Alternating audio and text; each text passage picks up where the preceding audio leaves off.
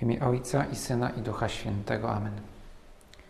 Panie mój Boże mój, wierzę mocno, że jesteś tu obecny, że mnie widzisz, że mnie słyszysz. Uwielbiam Cię z najgłębszą uczcią. Proszę Ciebie o przebaczenie moich grzechów i o łaskę owocnego przeżycia tego czasu modlitwy. Matko moja niepokalana, święty Józefie Ojcze i Panie mój Aniele Stróżu mój, wstawcie się za mną.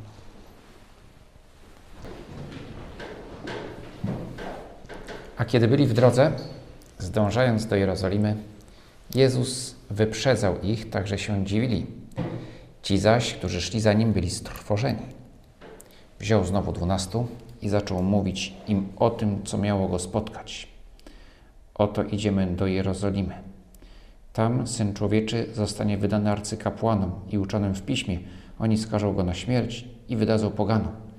I będą z niego szydzić, oplują go, ubiczują i zabiją, a po trzech dniach zmartwychwstanie. Ci, co szli za nim, byli strwożeni. Czy dlatego, że tak szybko szedł i nie mogli za nim nadążyć i się bali, że nie zdążą? No, prawdopodobnie powoduje jednak troszeczkę głębszy. Widzieli Pana Jezusa, który idzie bardzo szybko, e, jak ktoś zdeterminowany, aby osiągnąć swój cel, ale równocześnie wiemy, że ten cel, że jego realizacja niesie ze sobą niebezpieczeństwo. Boją się, że boją się tej jego determinacji, bo boją się o niego. Albo może nawet boją się tego, co się stanie, że stanie się coś ważnego i coś, co ich przekracza, czego się boją, nawet nie wiedzą czego. Ale może zanim ich wyprzedził, to ujrzeli twarz Pana Jezusa, której właśnie lśniła ta determinacja, ale człowieka, który ma stanąć do walki, który ma podjąć coś wielkiego, ale zarazem niebezpiecznego. Są zatrwożeni jeszcze zanim Pan Jezus powiedział, dokąd idzie i co się stanie. Tak naprawdę powiedział to już parokrotnie. To już jest chyba trzeci raz, kiedy, kiedy mówi to uczniom, ale właśnie to tylko uczniom zdradza, co ma się stać. Oni i też pewnie w to nie do końca, może nie tyle nie wierzą, co nie są świadomi, co z tego wynika, co naprawdę ma się stać. Jeśli już, to patrzą, uwaga, Pan Jezus podejmuje się jakiejś ryzykownej misji, ale na pewno się uda. Wszystko będzie dobrze. I słusznie myśleli, wszystko wyszło dobrze. Tylko dobrze, to znaczy Pan Jezus dokonał zbawienia świata. Ale stało się to przez, przez krzyż, przez Jego mękę i śmierć. Pan Jezus przygotowuje swoich uczniów i mówi im jeszcze raz: Tak właśnie się stanie. I na tym będzie polegać zwycięstwo. Trzeciego dnia zmartwychwstanie.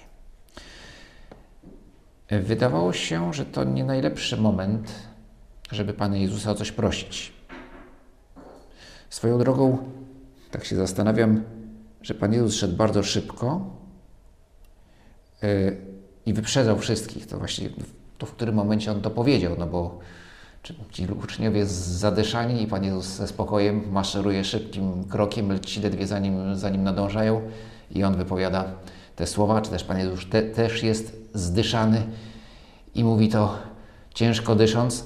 Sądzę, że nie, że te słowa były tak poważne, tak ważne, że Pan Jezus znalazł odpowiedni moment, aby one wybrzmiały z całą mocą. Więc może gdzieś się zatrzymali, a może na chwilę zwolnił kroku, a może wyprzedził całą resztę, wiedząc, że uczniowie najbardziej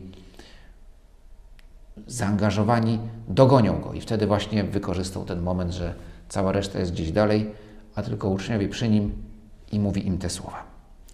No i wydawałoby się, że to nie jest najlepszy moment, żeby w tym momencie o coś Pana Jezusa prosić, a już w szczególności, żeby sobie załatwiać miejscówkę w Królestwie Niebieskim.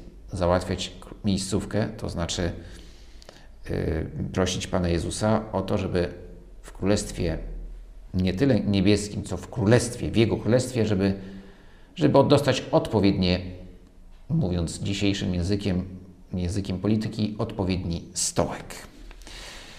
Ale synowie Zebedeusza, Jakub i Jan niespecjalnie się tym przejmowali, a może właśnie wręcz poczuli, że to jest właśnie ten moment i rzekli.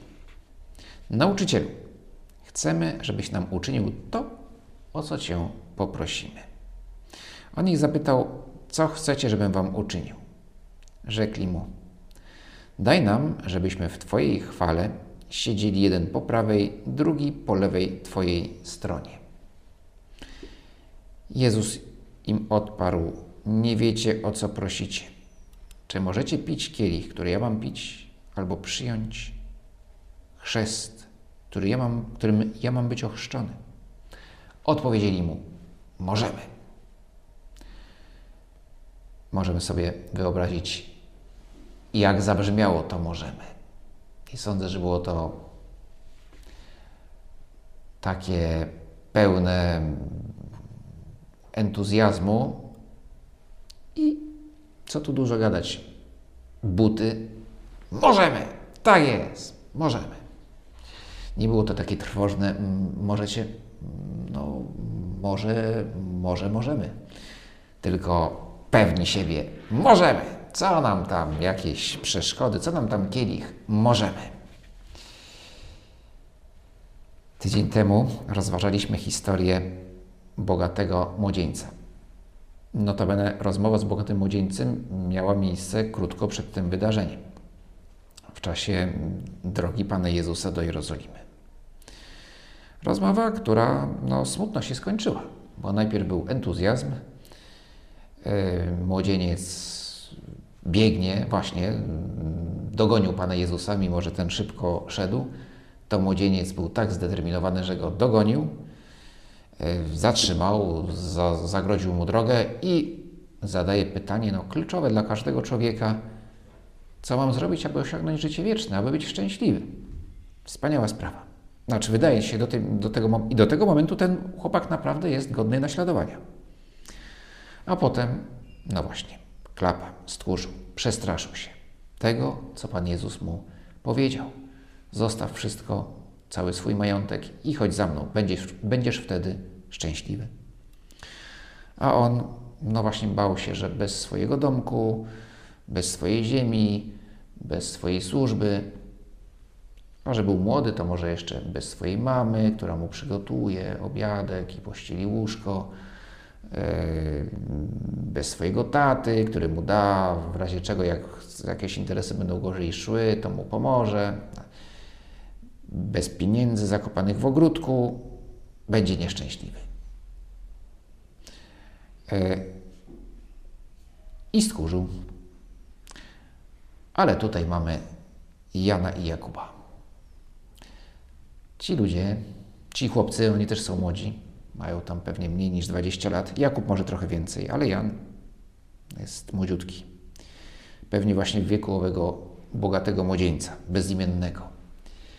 A Jan ma imię w Ewangelii, no ma, ma je, bo, bo jest naj, na, w gronie najbliższych uczniów Jezusa, dlatego znamy jego imię, znamy imię Jakuba i wiemy, że zostawili swoje łodzie a właściwie łodzie swojego ojca, a więc majątek, który był dla nich przeznaczony. Nie tak znowu mały. Wygląda na to, że pan Zebedeusz był całkiem zamożny i tych łodzi miał sporo i jeszcze wynajmował robotników. Zostawili to wszystko, aby pójść, Panie Jezu, za Tobą. A więc problem, który miał bogaty młodzieniec, u nich być może też występuje, ale nie jest tak poważny. Oni są gotowi zostawić dobra materialne, bezpieczeństwo, aby iść, Panie Jezu, za Tobą. Swoją drogą to też, no mieli też taki charakter i to był taki charakter, no, takich zakapiorów. To znaczy Jan i Jakub już mieli epizody, nazwijmy to, działań z użyciem przemocy, co najmniej chcieli użyć przemocy wobec Samarytan niegościnnych, chcieli spalić im wioskę, bo tamci ich nie przyjęli. No, to tacy, widać, że charaktery mieli bardzo porywcze, gwałtowne, takie choleryczne, jak to się określa. Byli cholerykami. Jak coś nie idzie tak, jak chcemy, to ma pójść tak, jak chcemy, choćbyśmy mieli spalić tą wioskę, to nas przyjmą. Znaczy, jak, nas, jak ją spalimy, to, ją, to już nas nie przyjmą, ale co najmniej będą następnie wiedzieli, że lepiej nas przyjąć, bo jak nie, to im będziemy palić domy. Więc może też się zdenerwowali na tego bogatego młodzieńca, że taka okazja, no przecież to trzeba być jakimś durniem. Może nawet użyli jakichś słów bardziej dosadnych, tylko w języku hebrajskim pewnie teraz jak pusta głowa na przykład. Wiemy, że takim obelgą, obelgą bardzo mocną i pewnie trochę wulgarną była pusta głowa. Raka. Ty pusta głowa. Powiedzieć komuś, ty pusta głowa, to było bardzo obraźliwe, no więc może, może sobie Jan i Jakub e, krzyknęli, co za pusta głowa, co za baran. Taka okazja i on to zostawił. I może właśnie dlatego byli tak nakręceni, że bez żadnego problemu rzekli Panu Jezusowi: Możemy, cokolwiek nam powiesz, możemy. I jest to bardzo piękna odwaga, ale też widać, że jest w tym pewna taka odwaga trochę wynikająca z bezmyślności, a więc, a więc trudno powiedzieć, że odwaga. No, śmiałość, która odważnym jest ten, kto się boi. Tylko ten, kto naprawdę się boi, jest odważny. Znaczy, boi, jest odważny, kiedy zrobi coś, mimo że się boi.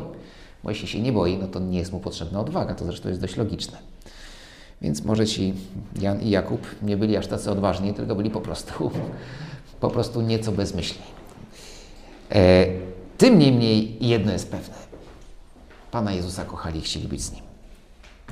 Czy możecie pić kielich, który ja mam pić? E, w kulturze hebrajskiej mm, wypić z kimś kielich oznaczało dzielić z nim jego los. Na dobre i na złe. W języku polskim się mówi, choć może to niedokładnie znaczy, nie jest to dokładnie to sama, ten sam sens przysłowia, że zjeść z kimś beczkę soli. Ale to hebrajskie wyrażenie, wypić z, nim, z kimś kielich, jest o wiele głębsze. O, oznaczało między innymi, było nawiązaniem do zawarcia przymierza, ale też, że jest to kielich wina lub kielich goryczy. Cokolwiek będzie w kielichu, ja z Tobą to wypiję. I nawet bardziej e, ta, mm, to wyrażenie, to, to, to, to przysłowie odnosiło się właśnie do sytuacji, kiedy będzie to kielich nie dobrego reńskiego wina, czy tam no akurat reńskiego wina może tam nie pili, tylko wino z Kany galilejskiej. Nie będzie to dobre wino z Kany, tylko będzie to kielich goryczy. Ale skoro jesteśmy przyjaciółmi, ja z Tobą ten kielich wypiję. Więc oni zrozumieli, co Pan Jezus mówi. Zrozumieli, że wymaga od nich, macie ze mną dzielić mój los. Czy chcecie dzielić ze mną mój los? A ten los będzie losem trudnym, w którym będzie ofiara, w którym będzie cierpienie. Oni są pełni entuzjazmu i odpowiadają, że tak. Ta ich odwaga, no, wspomniałem, że trochę wynikała z charakteru takiego zadziornego, więc może nie do końca była odwagą jako cnota.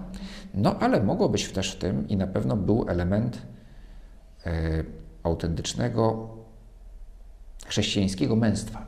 Mianowicie zaufali Panu Jezusowi. Mówi, z Tobą, Panie Jezu, wszystko możemy. Jeśli Ty jesteś, to możemy. Jeśli Ty idziesz śmiało, aby stawić czoła całemu światu, jeśli Ty nie boisz się śmierci, to i my się nie boimy. Tak byli w Niego zapatrzeni. Tak byli w Ciebie zapatrzeni i my też, Panie Jezu, chcemy tak być w Ciebie zapatrzeni. Ja również przy Tobie chcę się czuć pewnie. Pewnie to znaczy, że jestem pewien, iż cokolwiek mi powiesz lub wskażesz, jeśli Ty mi to mówisz, to to jest możliwe. Bo jeśli mi to mówisz, to znaczy, że chcesz ze mną współdziałać. Bo nigdy nie zostawiasz mnie, nie rzucasz mnie do jakiejś misji niemożliwej, samobójczej, kamikadze. Tylko misji niemożliwej do spełnienia. Może to być misja oznaczająca ofiarę, ale, ale, ale możliwa do spełnienia. E, cokolwiek mi powiesz i wskażesz, jest możliwe.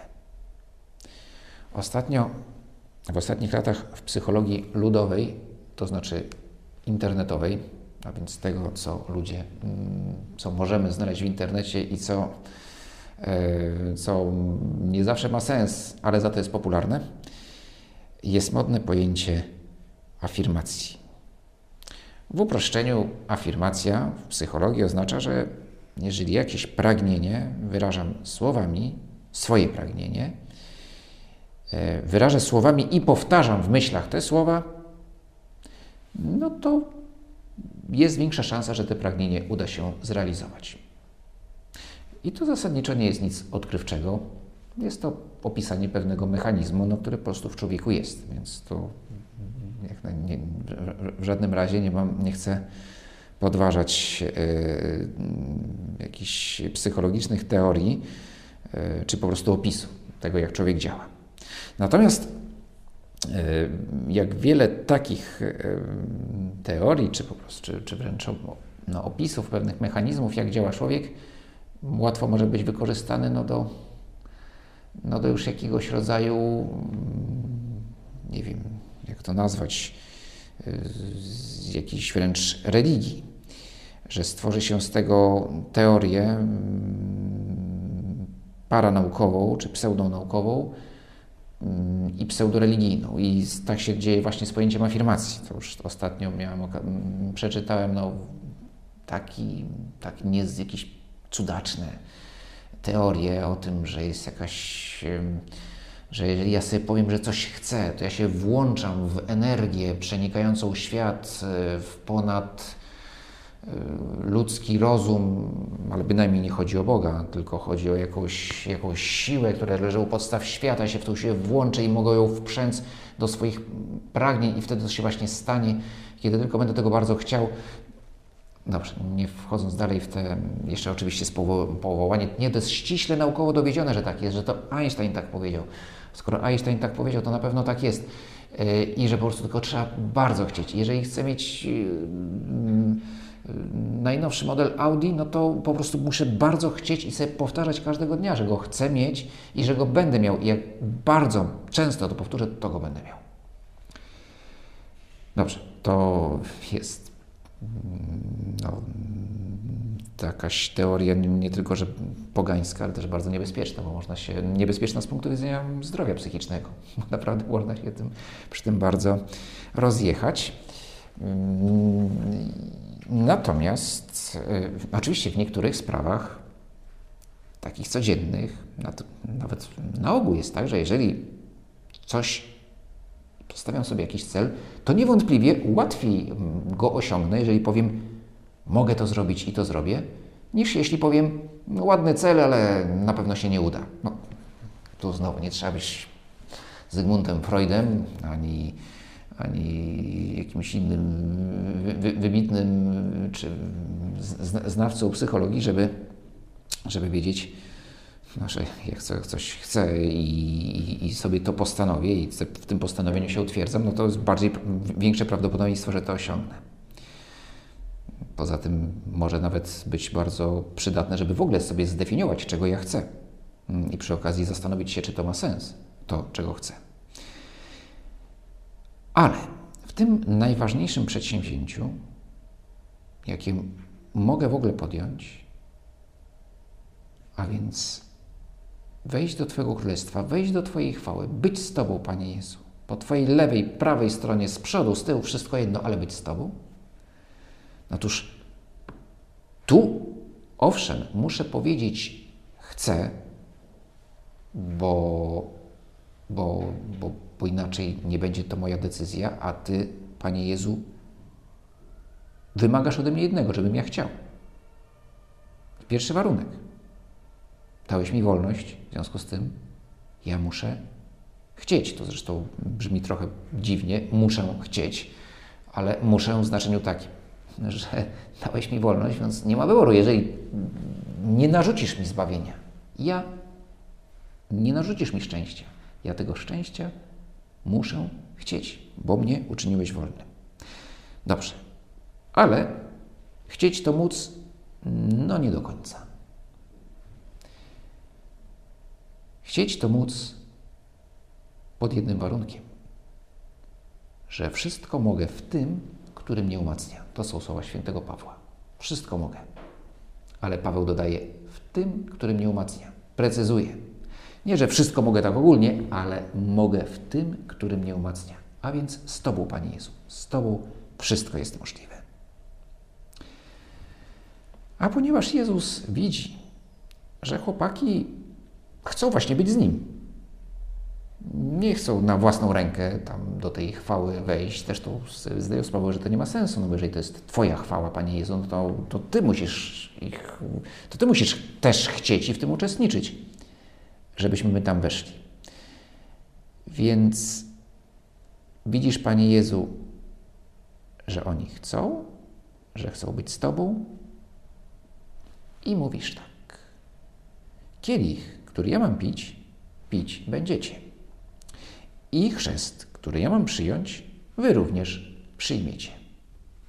No więc chłopaki w tym momencie musieli się poczuć świetnie. Udało się. Wspaniale. To znaczy, co się udało? Że kielich, że chrzest, ale, ale miało być jeszcze miejsce w Królestwie Niebieskim.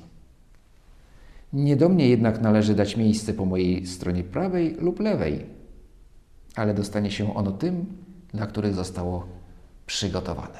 No i tutaj Jan z Jakubem musieli odczuć pewną konsternację. No zaraz, to my będziemy się starać, starać, starać, a żadnej gwarancji nie ma? Czyżby Pan Jezus gasił ich pragnienia? Czyżby mówił im, to nie ode mnie zależy, co ja tu mogę, tak jak czasami się zdarza, prawda, że ktoś to tak naprawdę może bardzo dużo, ale nie chce komuś czegoś dać, mówi, ale ja nic nie mogę, ja nic nie mogę, ja tu nic nie znaczę, jestem wprawdzie dyrektorem tego, tego przedsiębiorstwa, ale ja nic nie mogę, proszę Pana, takie są układy, system tak ograniczony, że jak, no to z, z w filmach Barei to się ten motyw często przewija, prawda? Właśnie, że przychodzi, przychodzi ktoś do jakiegoś urzędnika, czy jakiegoś partyjnego bonza, który wiadomo, że może wszystko, co najmniej w tej sprawie, ale mówi, ja nic nie mogę dla Pana zrobić. Ja bym bardzo chciał, ale co ja mogę? Czyżbyś, Panie Jezu, w ten sposób zbył Jana i Jakuba? No, oczywiście, że nie.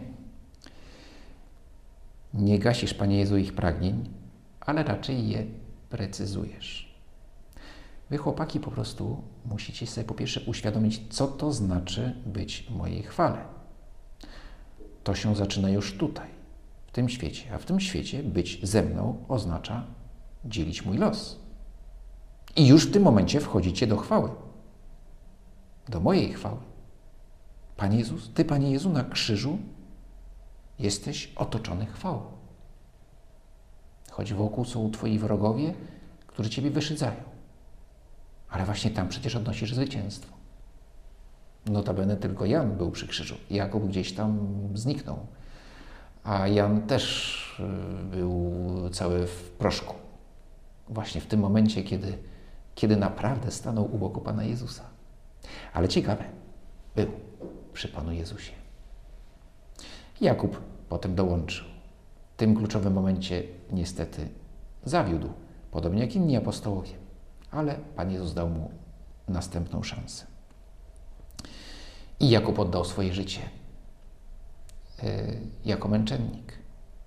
Przyłączył się do krzyża i, i wypił, wypił kielich cierpienia i ofiary, aby wejść do chwały.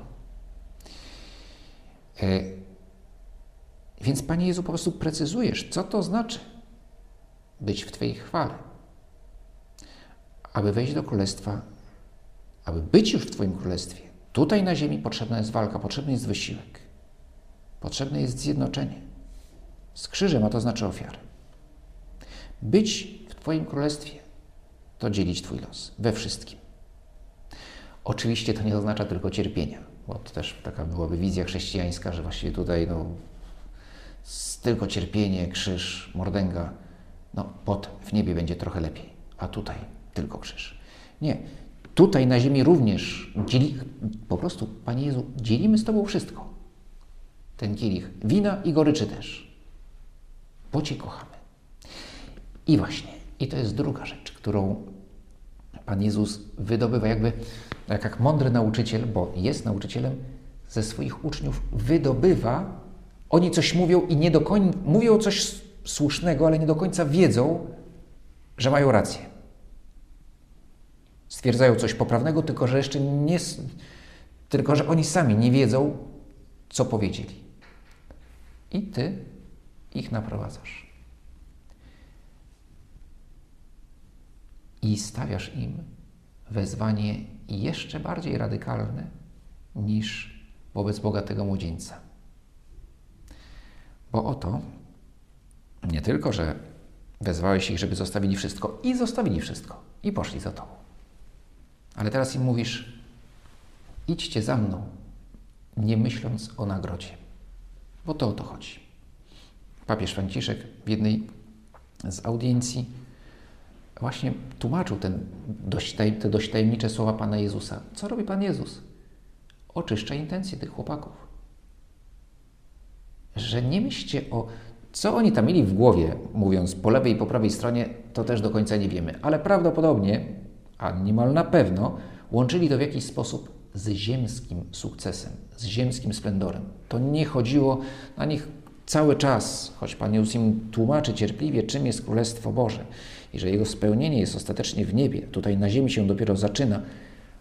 Oni jednak mocno utożsamiali Królestwo Boże i chwałę Bożą, chwałę Jezusa, Syna Bożego z, z ziemskim panowaniem, y, a więc z ziemskim sukcesem. To wymaga oczyszczenia. Y, I dlatego Pan Jezus mówi: Nie ode mnie to zależy.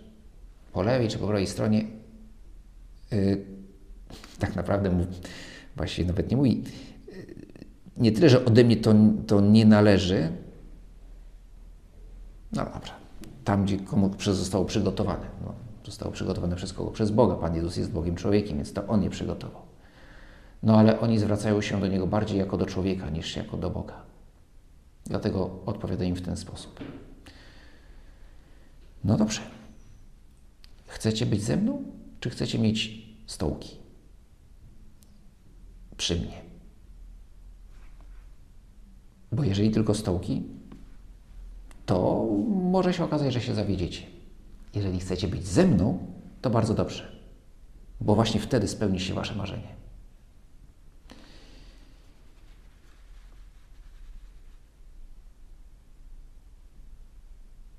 I na koniec, właśnie mówiąc o czystości intencji, o oczyszczaniu intencji, a to, żebyśmy chcieli być z Tobą, Panie Jezu, bez względu na wszystko, wiedząc, że z Tobą będziemy szczęśliwi i nie myśląc o tym, jak będzie wyglądać moje życie, co mogę osiągnąć dzięki wierze,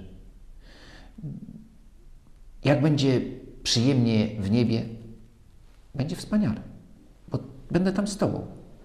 I tutaj na ziemi, jak będę z Tobą, też będzie wspaniale. Jak dokładnie? Nie wiem. Tutaj na ziemi oznacza to również trud, wyrzeczenie i ofiarę. Ale tak czy owak, wiem, że będę z Tobą szczęśliwy. To jest oczyszczenie intencji, abym po prostu, Panie Jezu, chciał być z Tobą. I posłuchajmy na koniec słów świętego Josemaryi o czystości intencji. Wzruszyło mnie Twoje gorące błaganie. Boże mój, jedynym moim pragnieniem jest to, bym się Tobie podobał. Reszta mnie nie obchodzi. Matko niepokalana, spraw, by kierowała mną jedynie miłość. Dzięki Ci składam, Boże mój, za te dobre postanowienia, uczucia i natchnienia, którymi mnie obdarzyłeś podczas tych rozważań. Proszę Cię o pomoc w ich urzeczywistnieniu. Matko moja niepokalana, święty Józefie Ojcze i Panie mój Aniele Stróż mój, wstawcie się za mną.